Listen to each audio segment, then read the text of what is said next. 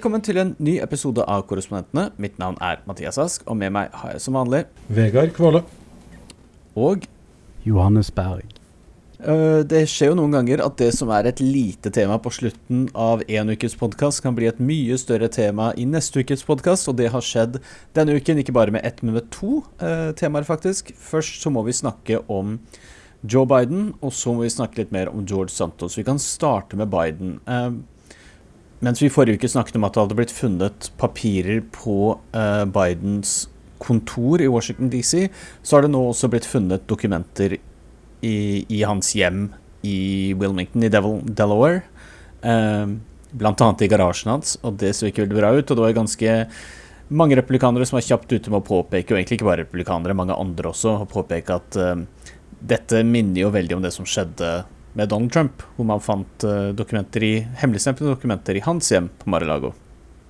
Ja, det er jo en uh, selvfølgelig likhetstrekk her, åpenbart. Uh, og er, samtidig så er det en stor forskjell mellom de to sakene. I hvert fall sånn rent juridisk ser det ut som. da, altså Både omfanget virker som det er mye, mange færre dokumenter det er snakk om her, og også det at Biden og hans team da Eh, har på en måte overlevert dette til eh, myndighetene eh, så fort de på en måte sier de har blitt klar over det. og det er jo motsetning til Trump, da, som motsatte seg stevninger og holdt ting skjult og nekta å gi fra seg ting helt til FBI faktisk måtte gå til en ransakelse av Mar-a-Lago. Så det er jo en forskjell i intensjonene her, i hvert fall sånn som det framstår nå. så er det selvfølgelig samtidig en veldig åpenbar sånn For republikanerne Ja, her har vi noe å gripe fatt i.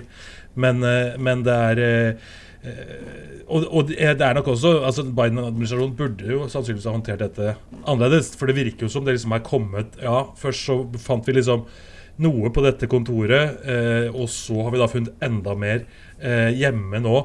Den Runde to visste de også om da de fortalte offentligheten om runde én, men de, de, fortalte jo ikke om runde to. Og sånne ting får det jo til å framstå som det er litt sånn drypp, drypp, drypp, og at de liksom blir pressa fra skanse til skanse. Og det ser jo ikke pent ut. da. Altså Det jeg vil skyte inn her, grunnen til dette, at det ble runde to, det var jo fordi det måtte ha en de som skulle hente ut dette, måtte ha sikkerhetsklarering faktisk til å hente det ut.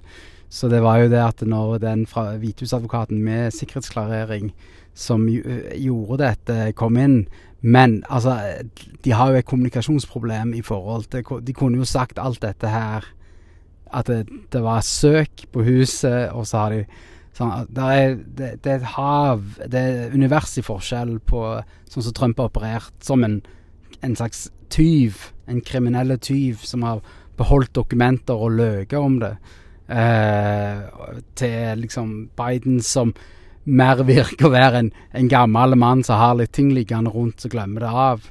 Eh, og det Ja, jeg tror nok begge situasjoner om, omhandler gamle menn som har eh, bare ikke liksom Det er nok ikke det første de går for, er å liksom holde styr på alle. Det er jo, dette er jo, er jo der, der, er jo ikke så mye regler rundt hva papirer visepresident og presidenten kan ta med seg hjem. Det er ganske fritt, egentlig. Uh, men det er jo det ja, Bortsett fra hvis det er hemmeligstemplet, da. Da kan du ikke ta det med. Men det er jo i hvert fall, dette er jo en sånn litt sånn forsinka julegave for republikanerne. For det er jo eh, det, Eller forsinka altså October Biden, surprise. Biden-administrasjonen burde jo egentlig allerede er det jo i hvert fall mange, da, på, også blant demokratene, som syns nå at Biden burde jo ha vurdert å altså Allerede i august, da Trump ble raida, og de var så harde mot Trump, og hvor forferdelig det var det han hadde gjort, osv., eh, at han da ikke selv hadde en slags gjennomgang av sine eh, ting for å være sikker på at han ikke selv hadde noe liggende. Det er jo eh, ikke sant? Det, Han burde kanskje ha gjort det allerede da. Også dette her med at eh, de første dokumentene da ble funnet i november, og vi får ikke vite om det før nå i, eh, januar, eh, er jo også en sånn rar Eh, altså Hvorfor har de, har de, holdt det skjult så lenge? Dette med at de ikke nevnte eh, batch nummer to som ble funnet hjemme i garasjen hans det er jo mange spørsmål rundt håndteringa her som er veldig klønete, og som på en måte har gitt republikanerne vann på mølla. Eh, samtidig da, så er det selvfølgelig en enorm dobbeltmoral i det eh, republikanerne driver med her, når de sier liksom at eh, av det Trump uh, gjorde. Veldig mange republikanere i hvert fall har vært veldig sånn til å snakke ned hvor, al hvor alvorlig det er det at Trump hadde hemmeligstempla dokumenter hjemme hos seg.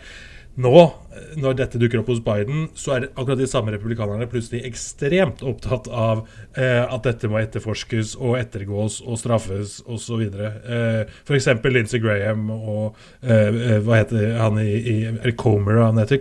Eh, James Comer fra Kansas? Ja. ja, ja.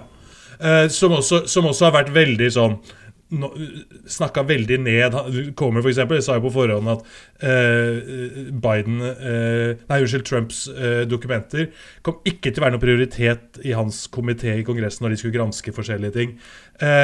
nå derimot så gjør han det veldig tydelig at Bidens dokumenter er en kjempeprioritet for han. Så det er jo en voldsom sånn dobbeltmoral i veldig sånn partipolitisk eh, fra disse republikanerne Nå også. Nå kommer det en, sånn, en, en, en lang tråd fra meg her. Men er hold dette her litt Ja, hold, hold dere fast. Nei da, men eh, han er ikke så lang. Men jeg lurer på om dette òg er litt for å dempe ned gnålingen rundt Hunter Biden. At det, dette er egentlig en ganske fin distraksjon fra For det, dette skulle jo være liksom førsteprioriteten nå. Nå skal vi vite om alt om barisma og Uh, Ukraina og Kina og Hunter og e-postene og alt det her.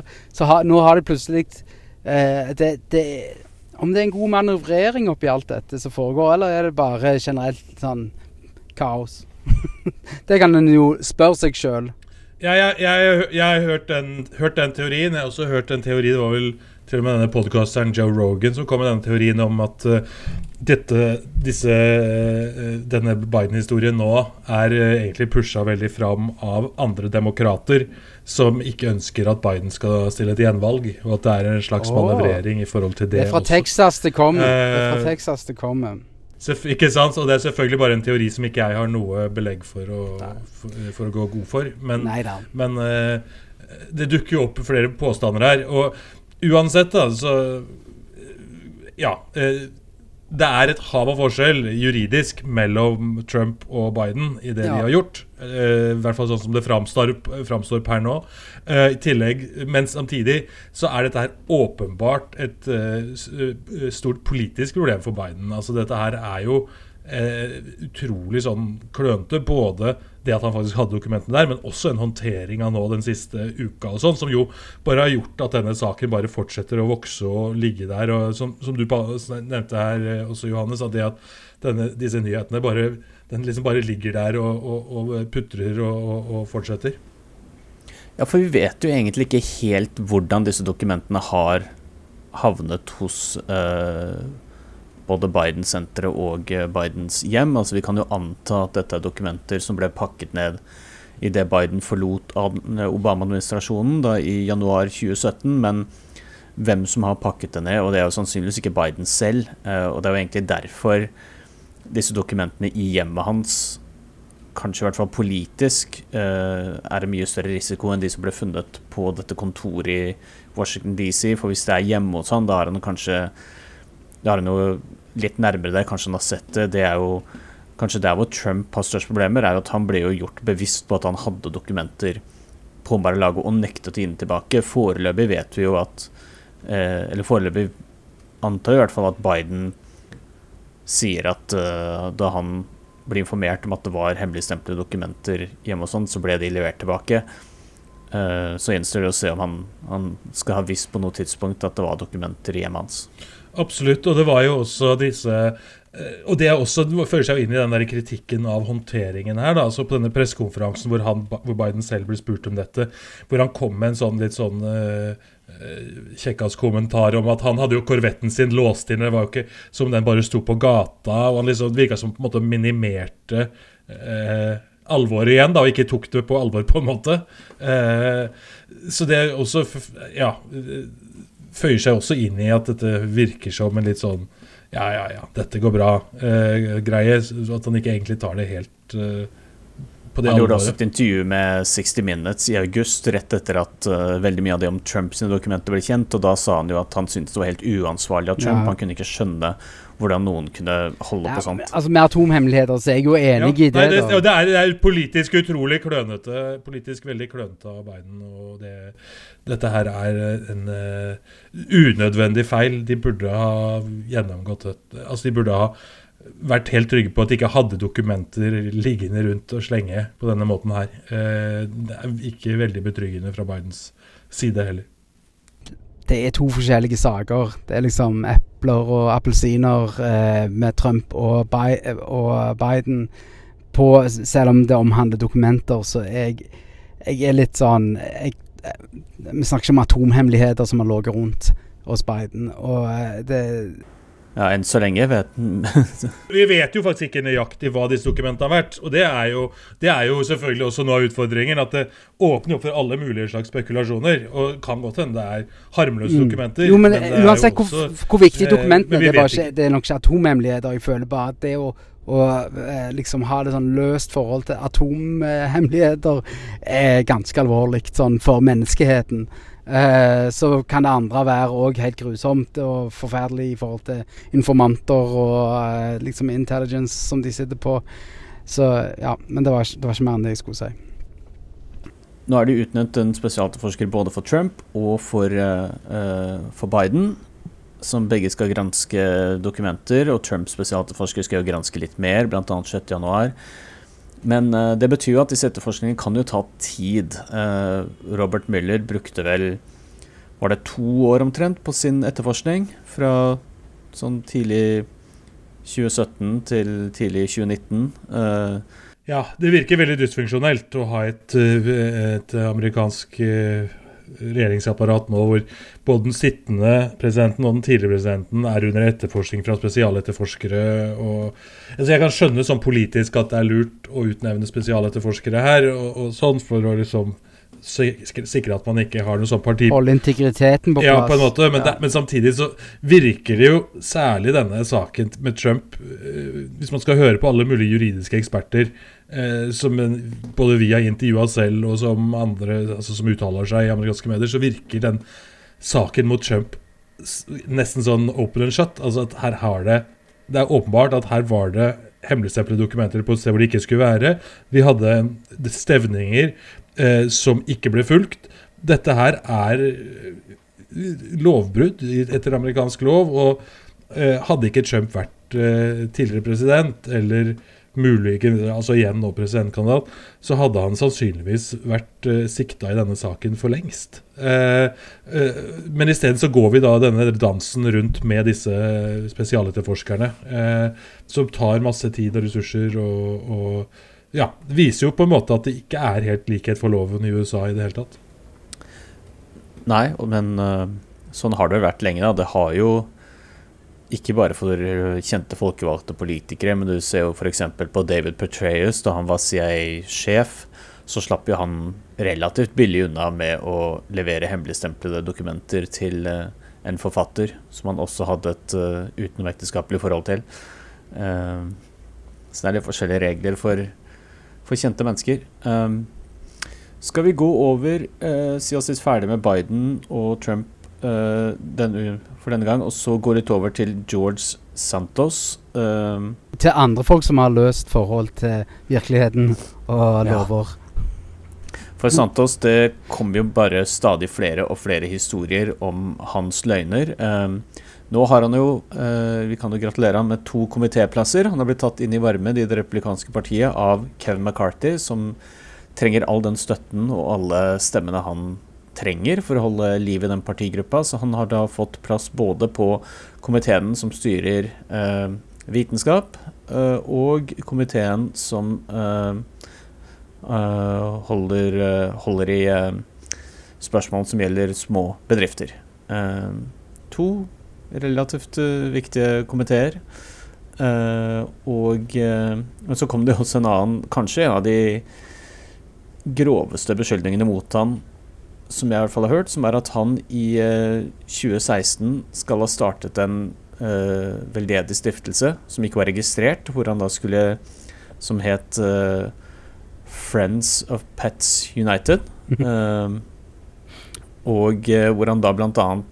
var med på å samle inn 3000 dollar for å hjelpe hunden til en militærveteran. Uh, den hunden hadde kreft, var det vel.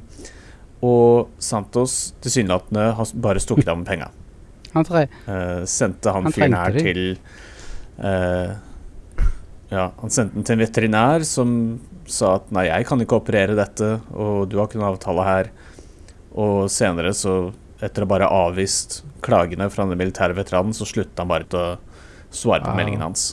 Ja, nei, det er jo en, altså, det er jo en Jeg vet ikke hva som er å si, diagnosen her. Ja, men det er jo en sånn lystløgner eller en svindler eller altså, Det er jo en en, ja, en ene historien etter den andre som ikke henger sammen, eller hvor det er bløff eller løgn eller eh, noe sånt. og Det, det virker som det bare har fortsatt og fortsatt, og det er liksom den ene saken etter den andre, og det tar jo ingen eh, ende, dette her. og eh, så, Som vi har vært inne på, så fikk han jo da åpenbart allikevel komme seg inn i disse komiteene i Kongressen og få en posisjon, nettopp fordi speaker Kevin McCarthy var så desperat etter å få hver eneste stemme, sikkert. Eh, jeg tror nok at hvis eh, eh, det hadde vært et større flertall i republikansk flertall i Representantenes hus, så hadde nok presset mot Santos vært langt hardere fra den kanten også. Men det er jo, det er jo helt utrolig at, at, en person som så til de grader har lurt velgere og alle rundt seg, virker det som, da ikke Altså at en person som det faktisk får lov til å representere dette distriktet og, og, sånn. Og så til og med nå, Kevin McCarthy uh, snakker jo ble også spurt om dette, selvfølgelig, og har jo svart at han eh, hadde Jeg tror han sa et eller annet sånt som at han hadde spørs, stilt spørsmålstegn ved deler av CV-en til Santos, eller noe sånt. Uh, og det er jo litt rart at hvis han har hatt spørsmålstegn med dette, at han bare liksom allikevel gir han uh, uh, mektige posisjoner i Kongressen. da. Uh, Nei, men det, det, merkelige er jo hvor strengt det er å få lov til å få stemme. Men hvor liksom Kravene til å få lov til å holde et sete til å bli stemt på, er, det virker å være veldig annerledes. altså, det er det er en helt annen uh, Ja, han er jo under flere sånne ethics board investigations nå, vet jeg iallfall. At de skal se inn i liksom ja, de forskjellige forholdene rundt det han står overfor, og hva konsekvensen av det blir. Det, jeg, ikke, jeg, vet ikke om han kan bli sagt opp, eller på seg, eller kan eh, Jeg vet ikke hvordan det Altså, må han bli impeached, eller hva er det som skjer for noe da? Nei, altså Et flertall av huset kan jo stemme deg ut, men det er jo ganske høy terskel. Det skal jo som regel ja. ligge ganske grove og egentlig mer anklager om lovbrudd og sånne ting. Han er jo grenseland til det. Ja, det, det begynner, vi begynner å nærme oss. Men uh, det er jo en av de tingene med det amerikanske systemet, og spesielt Kongressen, er jo at uh, du blir jo valgt inn av din valgkrets direkte av velgerne. Ja, du stiller for et parti, og du har gått gjennom primærvalget, men uh, Forrige uke snakket vi vel om at det er eh, republikansk partigruppe, eller partilag, på Long Island som uh, har bedt han om å trekke seg. Og det er det eneste de kan gjøre. De kan jo egentlig ikke kaste han ut. Uh, og Santos sin kommentar til det var vel sånn når 142 000, som er antall velgere han fikk, uh, bestemmer seg for at jeg skal trekke meg, så trekker jeg meg. Men det er jo uh, Og er, du så det jo med også uh, en annen person som vi kanskje skal snakke litt om nå, altså Marjorie Taylor Green. Altså Hun var jo uh, i sin første periode i Kongressen Så ble jo hun stemt ut av alle komiteer etter 6.1. Og, og, sånn, så hun satt jo uten noen komitéverv. Nei, altså, hun ble jo oppfatta som for, eh, for altså, At hun var for ekstrem, For, selv, for, radikal selv for republikanerne. Så hun ble skvisa ut. Og ble, til og med republikanerne nekta henne plass på noen komiteer. Altså, hun fikk ikke plass. Eller det var vel egentlig demokratene som strengt tatt bestemte, siden vi hadde flertall da. Men, eh, men allikevel. Eh, hun var ute i hele sin første periode som kongressrepresentant, og nå har jo hun da valgt en annen strategi i denne runden, hvor hun var veldig tett på Kevin McCarthy. Hadde åpenbart en slags avtale om å få eh, noen mektige verv. Og hun er da kommet inn i noen av de mektigste komiteene i, uh, i Kongressen.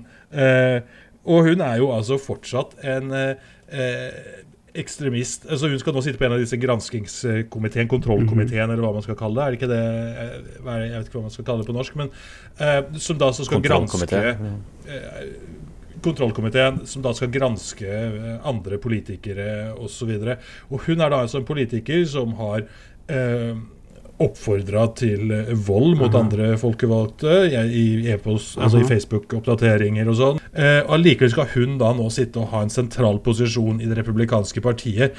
Eh, og det er jo eh, ganske, ganske drøyt, altså, at hun har eh, kommet seg inn dit. Og det sier jo litt om hvor det republikanske partiet befinner seg da, når eh, personer som henne eh, får, være, får ha de sentrale posisjonene. Altså, For å hive inn en, en konsekvens av denne type retorikk, som Trump er faren til, kan du si, da, det er jo at eh, vi ser nå i New Mexico er det en mann eh, som har på delstatsnivå i eh, liksom det lokale hus, representanthuset der, eh, som tapte valg, en republikaner, som da har bestilt eh, folk til å skyte på motkandidatenes eh, eiendom. Eh, og gjort det med Ja, så han, han er nå fengsla. Men altså den, når du snakker om eh, å, å liksom ytre bruk av vold i politikk, det er jo helt Det, det er jo så motsatt demokrati du kan komme. Eh, og liksom Dette ser vi nå er en liksom en Når folk som er ustabile og dette, Han her i New Mexico er jo en tidligere straffedømt som har sittet i fengsel og alt. og nå garantert kommer til å sitte enda lenger i fengsel. Eh, men at, det, en kan heller stille At det ikke er noe eh, checks and balances på bakgrunn for å kunne stille i det hele tatt. Det er jo litt sånn, Men for å stemme så er det ganske eh, vanskelig eh, i en god del eh, delstater. Så der er, der er mye som Ja. Det er mye som ikke flyter helt knirkefritt her, for å si det sånn. Nei, og det er jo kanskje en sånn Kanskje en forsmak på hva vi har i vente de, de neste to-fire årene. da. Jeg føler USA slapp ganske billig unna i eh, i 2022-mellomvalget med at de fleste, bortsett fra Carrie Lake, eh, godtok nederlaget. Eh, men Og han i New eh, Mexico. frykten for Ja. ja, men frykten for politisk vold ligger jo her fortsatt. Ja, ja. Altså, det er jo helt uh... Vi har jo sett disse som ble dømt i Michigan for eh, planer om å kidnappe guvernøren der. Vi har jo Paul Pelosi-historien. Vi har flere tilfeller allerede også. Uh, så, så det vil sannsynligvis Altså den Jeg tror du har helt rett i, Mathias. Den trusselen ligger der konstant. Og jeg, de, vi har jo nå, og vi har jo da alle disse som republikanerne i eh, særlig Representantenes hus, som åpenbart gjør alt de kan for å få oppmerksomhet og posisjonere seg. Mange av de er ganske ekstreme, og, det, og de vil jo gjøre alt de kan for å dra eh, Kevin McCarthy og hele partiet i den retningen. Og vi får se hvordan det går for dem, da. fordi det er jo Velgerne har jo sagt ganske klart ifra så seint som i november at de ønsker ikke denne formen for ekstremisme sånn på landsbasis. Altså Det er en veldig Amerikanske velgere vil ikke ha dette her. Eh, Så det gjenstår å se om republikanerne faktisk eh, klarer å ro seg tilbake inn i et mer eh, si, normalt politisk landskap, eller om de bare vil fortsette denne galeien med, med Trump og eh, løgner og bløffer og konspirasjoner og eh, ja, ting som eh, åpenbart er veldig effektivt for en, disse, denne ekstreme delen av partiet, men som ingen andre Men når det gjelder George Santos, da, det kan det kanskje se ut som nå at han eh, Han kommer ikke til å gå av frivillig, han kommer nok ikke til å bli presset eh, ut av Kongressen. Det virker som den eneste måten han forsvinner nå, blir hvis det viser seg at eh, noe av det han har gjort her, er ulovlig, og at han kan bli straffeforfulgt. Ja da, men jeg tror han sitter til han blir dømt. Det tror jeg jo. Det kan jo, det kan jo hende at uh, Ja.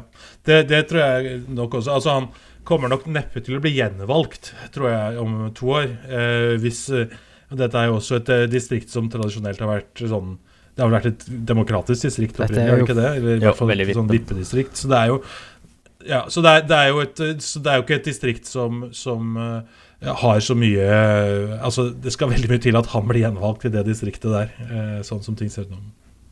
Og han er jo, selv hvis han ikke hadde vært en eh, person med eh, visse eh, problemer med sannheten, eh, så er han jo fortsatt eh, ganske sånn Trump-vennlig.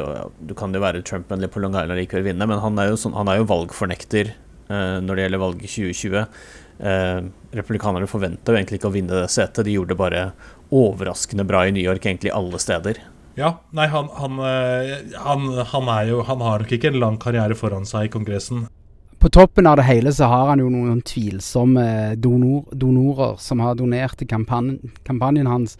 Annet eh, et eh, sånn pyramidespillselskap som han eh, promoterte, men òg det der er noe via en sånn sanksjonert russisk oligark òg som er eh, involvert her. Altså, en kan jo på en måte slenge tanken i retning er, hva er hvor kom han ifra? Hva, disse pengene, var det det altså Det var jo en sånn en, eh, kongressrepresentant i California i alle år som var veldig sånn pro-Russland til, til, det ekstreme, som ble stemt ut for ikke så lenge siden. Han var nede i Orange County et eller annet sted. Men et, uh, Han hadde veldig sånn lang kommentar på et sånn Danda Roar Ja, Roarenback, ja, stemmer. Det var noe bare Roar og Back en eller annen plass.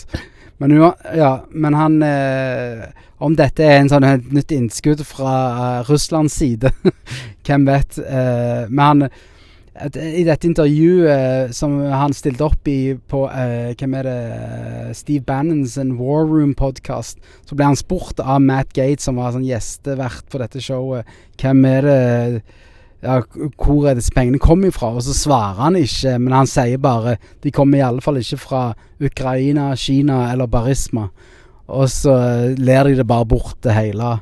Altså, det, det, er jo noe som er ekstremt uh, shady med hele hans bakgrunn. Og hva Ja, sagaen hans. Altså, er det noen som kan felle han, så er det jo noe Om det er noe der som kommer fram, eller Ja. Husker dere um Rory Bucker, hans navn ble kanskje mest kjent da uh, det kom frem et sånt lydopptak av Kevin McCarthy inne på en sånn republikansk partikonferanse hvor McCarthy hadde spøkt med at sånn, jeg tror det er to personer i det republikanske partiet som Putin gir penger til, og det er Trump og Rory Og så kan du høre på det i opptaket at Paul Ryan sier sånn derre Ingen gjentar den spøken der utafor disse dørene andre tider i amerikansk politikk dette var i Den spøken fortalte han sommeren 2016. Før Trump vant, og før han begynte å styre det partiet, og før McCarthy hadde lyst til å bli speaker og trengte hans støtte. Men uh, jeg tenker i hvert fall vi kan uh, sette strek for denne episoden her for denne gang. Uh, tusen takk for at dere to var med, og takk til alle som hørte på. mitt navn er Mathias Ask, og med meg har jeg Vegard Kvåle og Johannes Berg. Eh, denne podkasten er støttet av Fritt Ord, og vi snakkes igjen neste uke.